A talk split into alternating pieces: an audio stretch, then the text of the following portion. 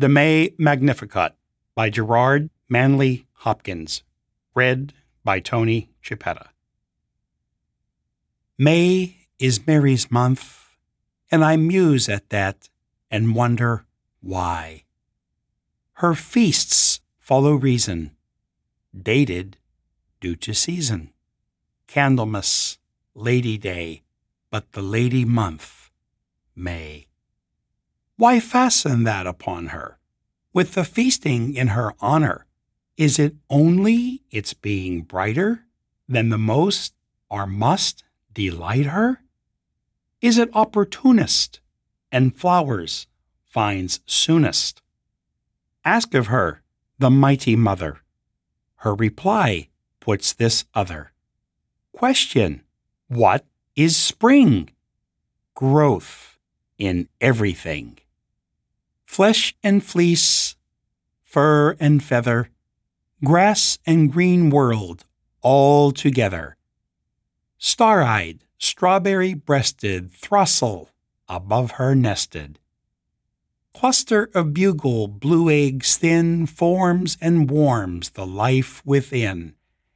And bird and blossom swell in sod or sheath or shell. All things rising, all things sizing, Mary sees, sympathizing with that world of good, nature's motherhood. Their magnifying of each its kind, with delight calls to mind how she did in her stored magnify the Lord. Well, but there was more than this. Spring's universal bliss much had much to say to offering Mary May. When drop of blood and foam dapple, bloom lights the orchard apple, and thicket and thorpe are merry with silver surfed cherry. And azuring over, gray bell makes woodbanks and brakes wash wet like lakes. And magic cuckoo call caps, clears, and clinches all.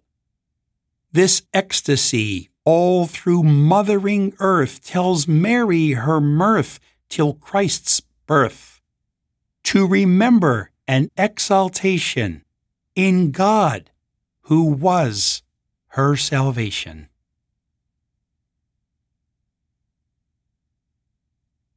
A production of We Are One Body Audio Theater.